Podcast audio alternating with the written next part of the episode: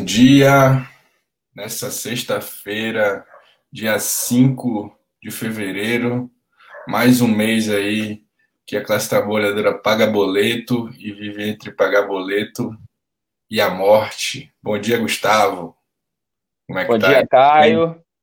Rio de Janeiro chuvoso, depois de é, temperaturas beirando a 45, 50 graus. Hoje amanheceu né, com a temperatura mais amena aqui no Rio de Janeiro. Mas é isso, muita dificuldade para a classe trabalhadora sem o auxílio emergencial. É isso, então a gente já vai começar aí é, o nosso 30 Minutos da Resistência, que está ao vivo no YouTube, no Facebook, no Twitter, e mais tarde irá para as plataformas de streaming e podcast, né? 30 Minutos de Resistência é o nosso programa de notícias, né, de comentar as notícias da semana do site Voz da Resistência né. Nós pedimos que vocês se inscrevam no nosso canal no YouTube, é, curta nossa página no Facebook, é, manda aquele retweet lá no, no Twitter. Nós estamos ao vivo agora e vamos já começar com uma notícia que não dá para escapar, que é a situação epidemiológica do Covid da Covid no Brasil. Né? Vamos colocar na tela. Situação epidemiológica da Covid-19 no Brasil, dados de 4 do 2 às 18h30. Né? O último dado que a gente teve acesso é esse, de mais de 228 mil mortes, né? É, de ontem para. Foram 1.232 mortes e mais 56 mil novos casos, né? Gustavo quiser comentar essa notícia aí. A notícia lamentável, né? É, enquanto a vacinação não engrena e as notícias sobre a vacinação são péssimas, na medida que você tem né, um ritmo de vacinação que, por exemplo, coloca o estado de São Paulo é, na condição de vacinar toda a sua população em quase quatro anos, nesse ritmo que está hoje. Né? É, o estado mais avançado é Alagoas, né, um ano e oito meses né, se não me engano. Mas o fato é que a média brasileira está em três anos. O que, colocando mil mortes por dia, significa que a gente vai estar tá convivendo com mais um ano de pandemia, se caso ocorra. É, se a gente não conseguir um é, resolver esse problema da vacinação em massa, nós estamos falando de mais de 350 mil mortos. Qual o resultado disso? É que a pandemia cada vez mais vai chegar às pessoas que ainda não chegou. Estou falando dos mais próximos, um irmão, pessoas do seu núcleo familiar, né, mais restrito, né? E a grande maioria das pessoas ainda não teve um falecimento na sua família, está no ritmo ainda é, do falecimento próximo. Eu tive amigo, perdi amigo e tudo mais, mas graças a Deus eu não perdi é, não, meu pai, por exemplo, e tudo mais. Então, a preocupação colocada é essa. E os governos taparam os olhos para isso. O Lira fez uma festa, que vai comentar aí a vitória dele, né, de arromba, né, com, a base de Letícia, com, com, toda aquela camarilha lá do Congresso Nacional, mas sem máscara, né, bastante, né, colocando bastante os garçons em risco, né, que estavam servindo, só eles que estavam de máscara, né. É, além disso, você tem hoje a pressão, que é o assunto do momento, da abertura das escolas. Eles querem abrir as escolas de qualquer maneira, e o que se provou na Europa é que a abertura das escolas e universidades foi mais um né, foco né, de disseminação da doença. Então, preocupação total e responsabilidade total. Congresso Nacional, em parte agora, aliado ao Bolsonaro, a gente não sabe o que vai vir aí, né, se a sociedade civil vai conseguir segurar esses negacionistas.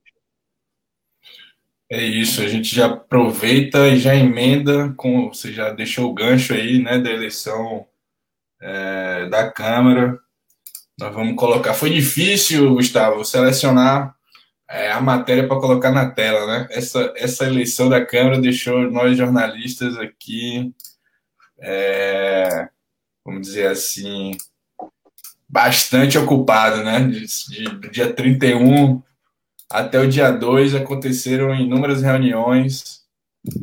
É, acho que Brasília também não dormiu. Eu, eu selecionei essa daí para a gente dar o pontapé inicial, né? Do que foi essa eleição na Câmara do dia 2. Né? Acho que essa notícia aí foi o que bombou e, e fez e modificou também o cenário né, da eleição da Câmara. É, DEM decide não apoiar, né, a CNN publicou no dia 31, às 9 horas, DEM decide não apoiar candidata à presidência da Câmara. Né? Acho que essa, essa notícia é, colocou a eleição da Câmara em outro, em outro patamar. Né? Nós estamos vendo aqui, Gustavo, o Anderson Pimenta e Juliana Drummond dando golpe na gente, né? Que eram para estar aqui apresentando junto com a gente, só mandando bom dia. Estamos vendo. Classe trabalhadora toma um golpe todo dia aí, igual na eleição da Câmara. E o Anderson, um abraço aí. É, mas essa eleição na Câmara foi o seguinte, Gustavo. Acho que parcela da esquerda tomou uma atitude de, de, de aliança né, com a centro-direita, com a direita, e confiou, né? Mais uma vez confiou, entregou né, o programa, rebaixou o programa, rebaixou é, a, o nível das alianças a troco de pouca coisa, né? Se fosse grandes acordos, grandes negócios, mas foram, é, ao meu ver, né, não sou contra os acordos, né, acho que precisamos avaliar o, o nível dos acordos, né, mas esse foi o acordo conhecido popularmente como não faça, né, para não dizer outro nome que tem mais popular do que esse. Melhor segurar, melhor segurar. mas é um acordo assim, não faça, né? Então a gente. E aí queria dizer que Rodrigo Maia saiu também vendido nessa, nessa eleição, derrotado, né? Enquanto é, o Arthur Lira e o Bolsonaro saíram vitoriosos, né? É, eu acho que teve, teve uma movimentação já, né? Quando o Arthur Lira ganha no primeiro turno e assume a mesa, ele coloca que foi é, ilegal né, a inscrição da, da chapa para a construção da mesa diretora do, do, da chapa Maia Baleia Rossi e é, abre recontagem, né? E aí no outro dia teve reunião de líderes e o PT caiu para é, segunda secretaria, né? Estava na primeira secretaria e o PSL assume a primeira secretaria. Então, uma eleição que coloca mais uma vez né, que nós precisamos construir força social e não depender dos, dos acordos de gabinetes com a direita. Né? Eu acho que a grande lição foi essa. Luiz Erudina também, acho que cumpriu um papel fundamental é, nessa, nessa eleição. Acho que o pessoal teve uma, uma, manteve, apesar de todas as críticas, e, e até o final manteve uma posição coerente e comprovou né, ser coerente, ampliou a bancada, mesmo na situação difícil mostrou que tem espaço é, para crescimento. Acho que esse é o grande, grande lição da, da eleição da Câmara. Se quiser comentar mais alguma coisa aí, tem. Ah, tem a, é, a indicação né, dessa chapa do, do Arthur Lira. Né? Ainda não é, ela não é ainda, porque eu já vi gente noticiando que Bia Kix já é presidente da CCJ, uma das principais é, comissões da Câmara. Não, é, ainda não ela precisa ser eleita. Claro que Arthur Lira tem a maioria, mas é, também essa notícia não foi vista com bons olhos pelos ministros do Supremo. Bia Kix é, é investigada na, nos inquéritos aí das fake news. Né? Gustavo quiser comentar sobre isso também, fica aberto aí. É rapidamente dizer que o, o resultado da, da eleição da Câmara ele era previsto era previsto é, no sentido de que a, a força do governo, em todos os governos, todos, do Fernando Henrique, do Lula, a força do, do executivo pesa muito na eleição da Câmara. Não à toa que o PT teve diversos presidentes, João Paulo Cunha, Arlindo Chinaglia e assim por diante. Então, era previsível né, que essa história de independência do Congresso Nacional né, é, era conversa para boi dormir. O que estava sendo decidido ali era é, o peso dos blocos da direita tradicional e do, do Bolsonaro, né? Com né, o, quem, quem se aproximava mais do centrão a ponto de fazer o centrão migrar para sua posição. Acho que é isso que estava colocado lá. Venceu o Lira. Então, quem venceu ao final foi o bloco centrão barra Bolsonaro. Foi isso que acabou acontecendo, quando poderia ter sido o bloco direita tradicional, comandado pelo Dória e o próprio Rodrigo Maia, e o Centrão. Não foi isso que aconteceu. A esquerda é, tentou uma redução de danos sem nenhuma garantia. E o resultado foi péssimo. Aqui a gente já comentou já que foi um equívoco avançar numa, numa eleição em que você ficava subsidiário do Baleia Rossi, que era né, né, um dos autores lá do golpe, né, que articulou o golpe com o Temer. Mas se você for pegar o, depois o resultado, né, o Lira tenta dar um golpe, é claro, recua em parte do golpe, mas você veja, a Marília Reis, ela foi eleita é, numa votação em que ela foi apoiada pelo Lira, porque o PT indicou outra pessoa para cumprir aquela tarefa da segunda secretaria, ou seja, foi pior do que isso. Ou seja, o Lira conseguiu influenciar no bloco da esquerda, de quem a esquerda indicaria para a segunda secretaria. Acho que tem que ser discutido isso também, né? É que é um absurdo, mas um desastre total. Por fim, é, há rumores de que, rumores não, né? Ela é uma candidata, a Bia Kiss é uma candidata, já falou aí, ela é da, da fake news, é do grupo pesado do bolsonarismo, e isso gerou uma reação, inclusive, entre o Centrão, porque o Centrão ele tem relações. O Centrão elegeu o último ministro do Supremo Tribunal Federal. Né? É, então, é, esses setores, até eles que apoiaram Lira, falaram: olha, ela não dá, ela é pesado, ela é pesado demais, porque ela é inconsequente. Ela pode fazer coisas em que o próprio pode até colocar o centrão contra a parede. Então, pessoas inconsequentes são ruins nesses lugares, nessas, posição, nessas posições. A Comissão de Constituição e Justiça é a principal comissão da Câmara. Né? É que não. Então, para concluir, é dizer o seguinte: já tem uma reação é, de setores do próprio Centrão, é obviamente a esquerda é contra, botando a boca no trombone aí para dizer que ela não cabe no cargo, né?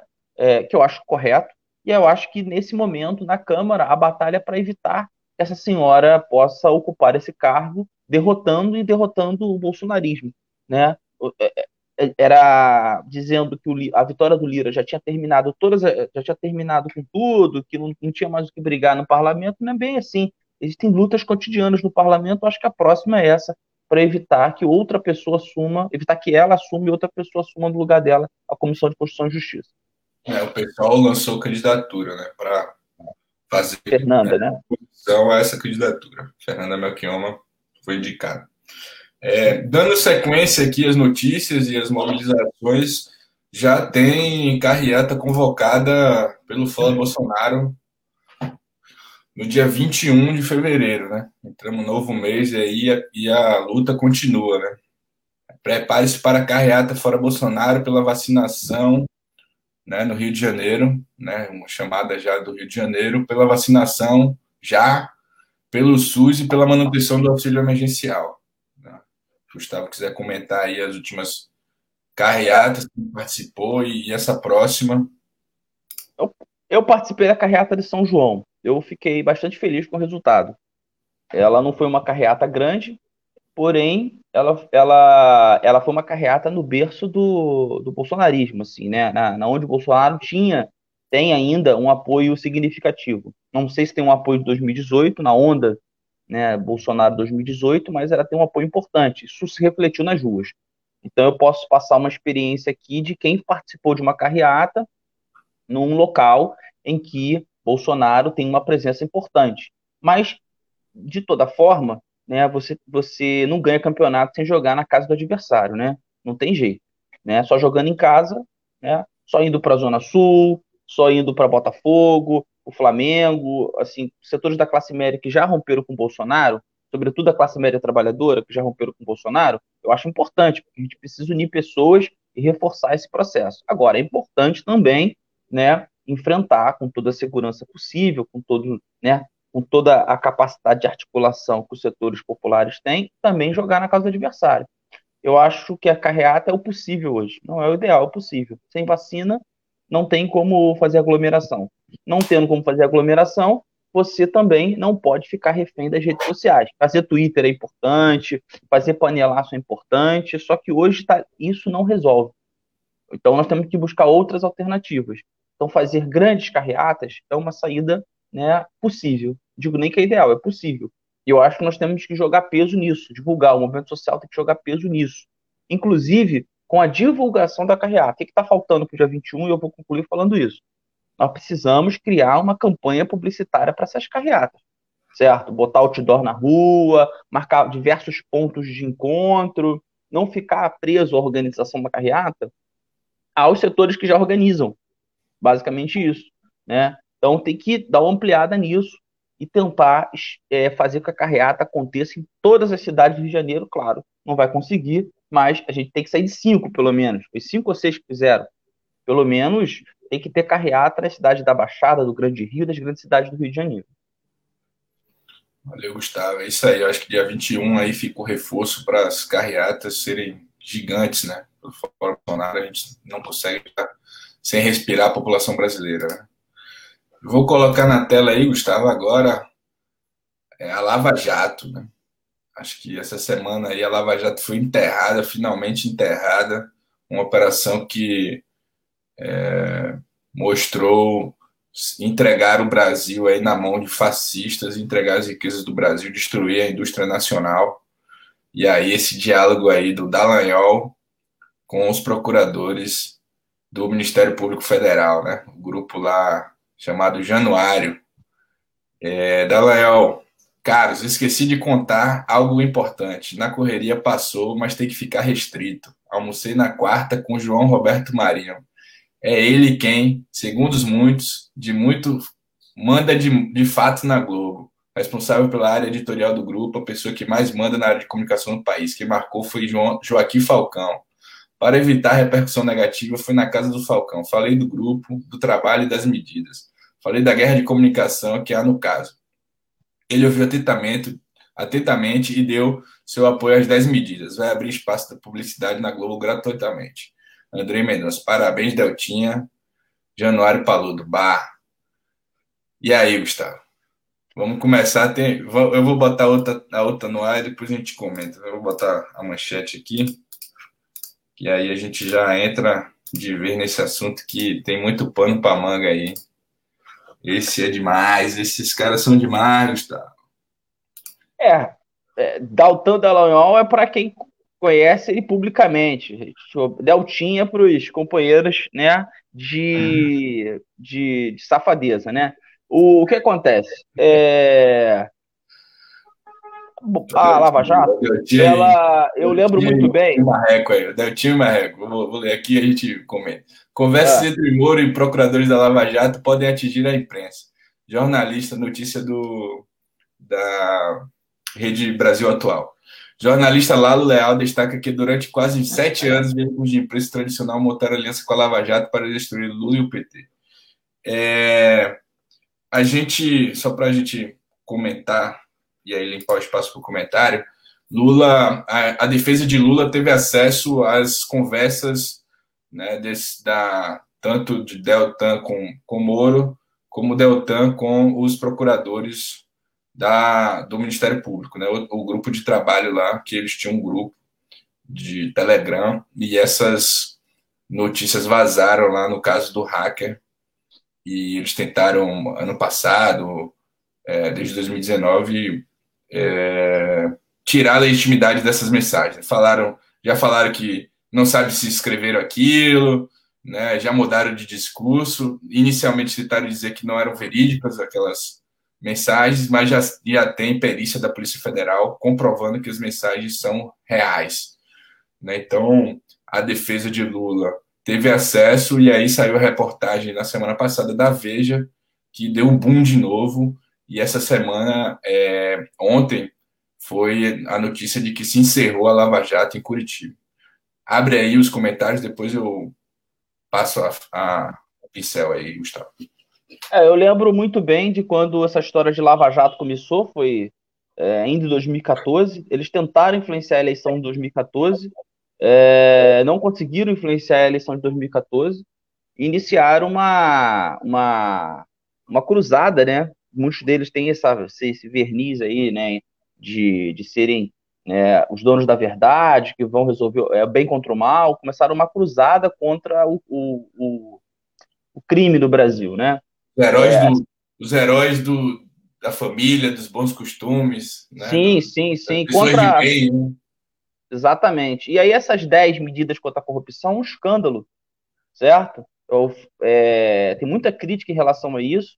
Eu sou crítico, inclusive, da forma como isso foi desenvolvido, porque não pode uma instituição como o Ministério Público Federal utilizar o orçamento público sem controle da sociedade para fazer campanha por aquele absurdo, que é inconstitucional, muitas questões inconstitucionais. Mas isso aí é um, é um outro assunto. É disso que ele está comentando com é, o Joaquim Falcão, que é diretor da, da FGV Direito Rio. Eu estudei lá, eu conheço, né, uma pessoa muito culta, muito influente, correto? É, tem boas posições sobre diversos temas, mas nesse caso, né, pode ser que não, né? Apoiar esse tipo de. Eu não sei se ele apoiou, eu acho que a, FGV nem tomou posição com relação às 10 medidas. Tinha muita crítica em relação a isso, que tem, tinham professores lá que eram contra, e isso tinham professores a favor, óbvio, né? Como tudo. Agora, o Mas fato fez é a ponte, que... né? Fez a ponte da maldade. Fez a ponte, fez a ponte, fez a ponte em relação ao Dalton Dallagnol, que naquele momento parecia efusivamente envolvido, né, é, com, a, com, a, com, a, elite brasileira, estava conhecendo a elite brasileira, estava conhecendo esses setores. Estamos falando de 2015, certo? É, estamos falando do ano em que o processo de impeachment anda na Câmara.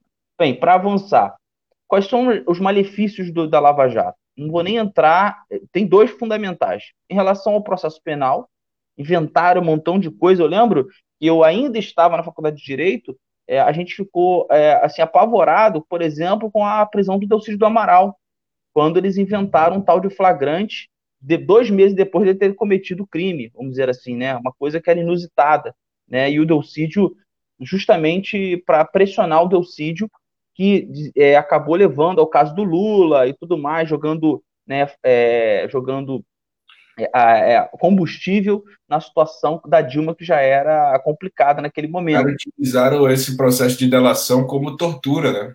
Sim, sim, sim. Inventaram isso, né? Um modelo que eles trouxeram dos Estados Unidos, sem controle, que acabou sendo desbaratado, que no final ainda tinha uma questão econômica importante, eles criaram uma fundação da Lava Jato, enfim. Esse, esse processo hoje parece que está entrando em declínio. Parece não, entrou em declínio total. Né? Ninguém mais acredita nesses caras. Mas eu convido a todos a verem a entrevista da Carol Proner para o Leonardo Atush no 247. É fácil de encontrar, pelo se coloca lá no YouTube. É, ela é didática quando ela explica os efeitos, né, os crimes, melhor dizendo, desses caras. Eu queria focar nisso. Não, a gente não pode ficar é, preso a somente a derrota da Lava Jato política. Essas pessoas elas precisam passar, aí sim, por um processo justo. Porém, um processo que avalie, investigue né, a, o que esses caras fizeram.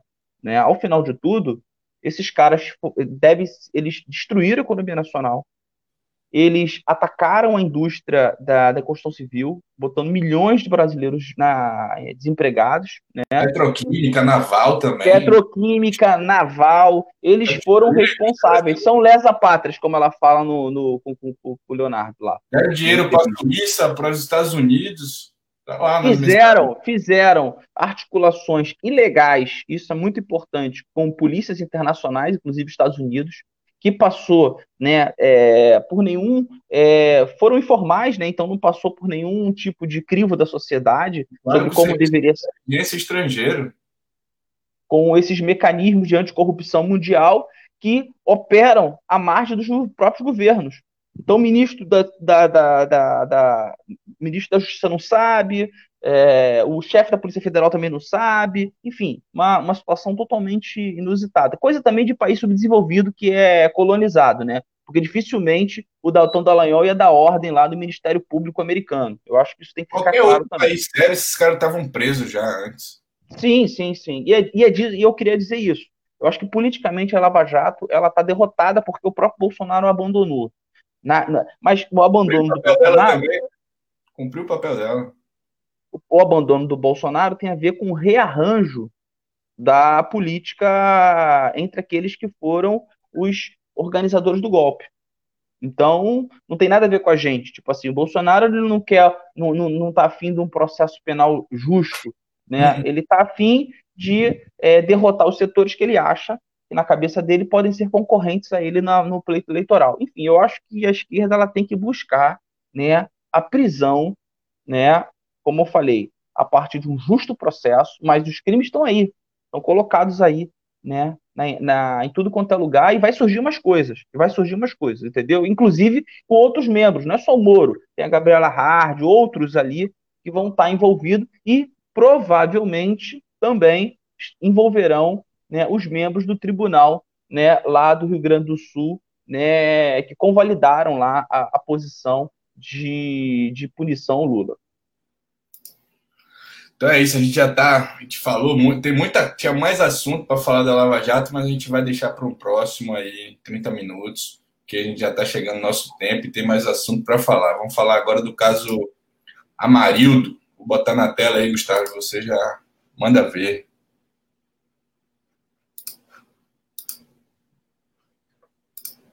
Major, Rio de Janeiro. Major condenado por morte de Amarildo volta ao quadro de oficiais da PM.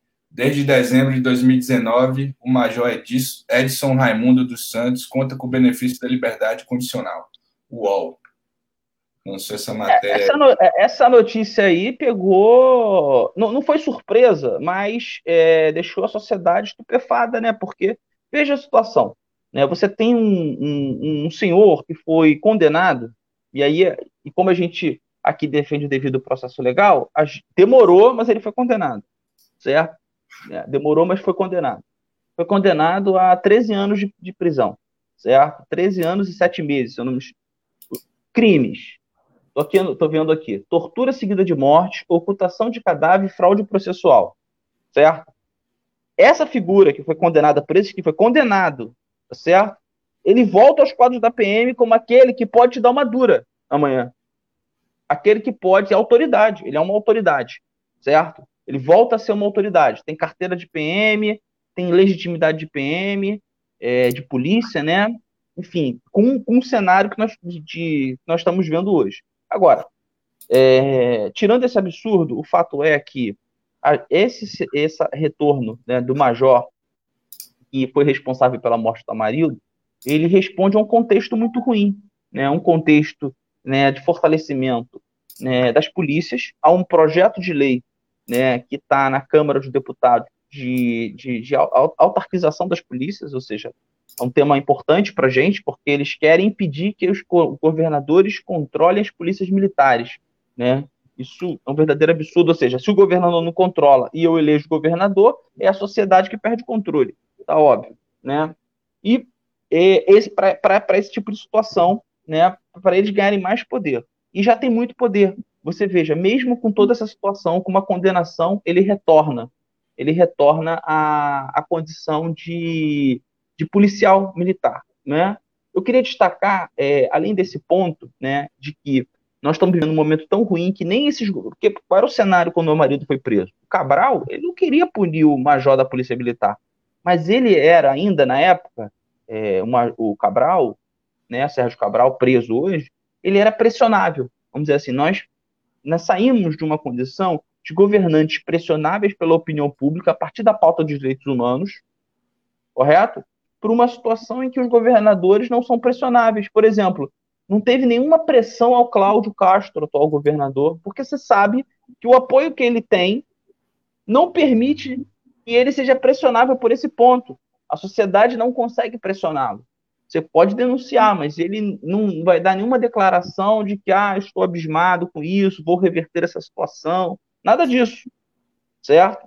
Outro ponto importante, eu não sei se todo mundo sabe, mas os PMs que estão envolvidos com o caso Amarildo, os soldados, eles foram expulsos da PM.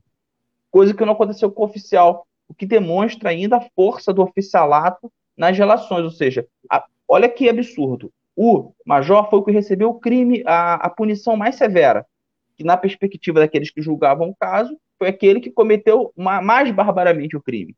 Os outros tiveram punições menores, porque não estavam em condições de comando. Os que tiveram punição menor foram expulsos da PM. O que teve a punição mais severa se manteve reintegrado. Então, assim, eu não sei do que qual é a referência para isso, entendeu? Eu não sei qual é a referência. Eu não estou defendendo o retorno dos PMs que foram expulsos, não, pelo amor de Deus. Eu estou dizendo como também há uma proteção a esse setor que é o oficialato da PM, que precisa de fato, que demonstra que essa história de autarquização da polícia é um absurdo maior ainda. Ele se protege de tal forma que é impossível você controlar hoje em dia a Polícia Militar do Rio de Janeiro, do Brasil inteiro, mas eu, pelo que eu moro no Rio de Janeiro, né, eu sei que a Polícia do Rio de Janeiro não é fácil, certo? Né?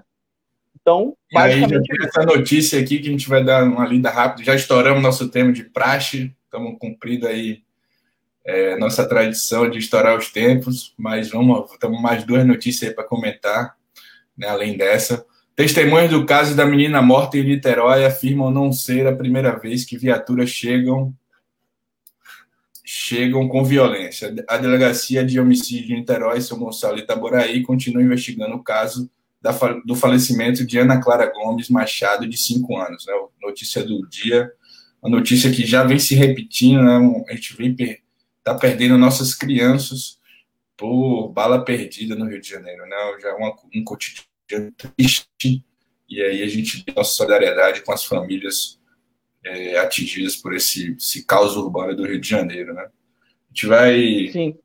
É, quer comentar sobre, sobre isso, Gustavo?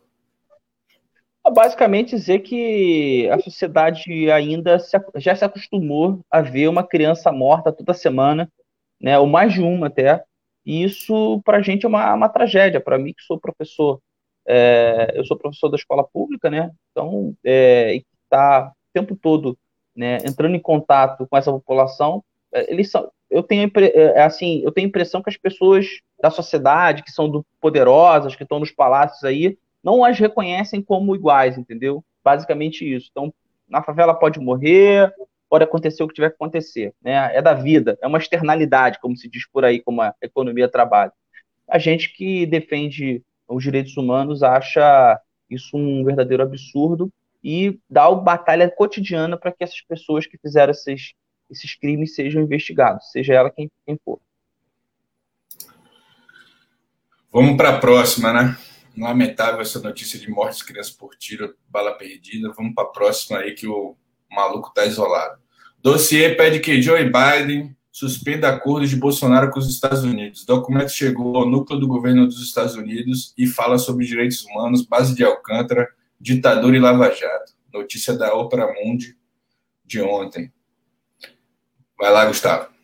Não, é, bem, bem rápido, repercutiu na imprensa, é a, que o, chegou um dossiê às mãos do Joe Biden, é, que na verdade reforça que o Bolsonaro ele é alguém que, ao ser apoiado, ao ser incentivado, ele coloca, né, ele acaba é, é, trazendo para esse apoio né, uma carga de negatividade. Essa negatividade vai em relação aos direitos humanos, à questão ambiental, né, e, sobretudo, né, são temas que interessam aos Estados Unidos né, diretamente, porque a imagem que os Estados Unidos né, propõe, sobretudo esse setor que acabou de chegar ao poder nos Estados Unidos, querem chegar, né, querem levar para a sociedade mundial, é que os Estados Unidos é uma democracia que defende direitos humanos, que defende o meio ambiente, foi a pauta deles, né? E o Bolsonaro está né, contra isso, né? Ele se coloca contra isso. Então, qual é o raciocínio que esses caras, que esse dossiê trouxe? É que investir no Rio de Janeiro é da no Rio de Janeiro, no Brasil, é da força para o Bolsonaro, né? E isso né, o Joe Biden ele tem a, a acho que esse, esse dossiê foi vazado, né, de fato, para dizer que o, a tendência é que o Joe Biden é, dificulte as coisas para o Bolsonaro.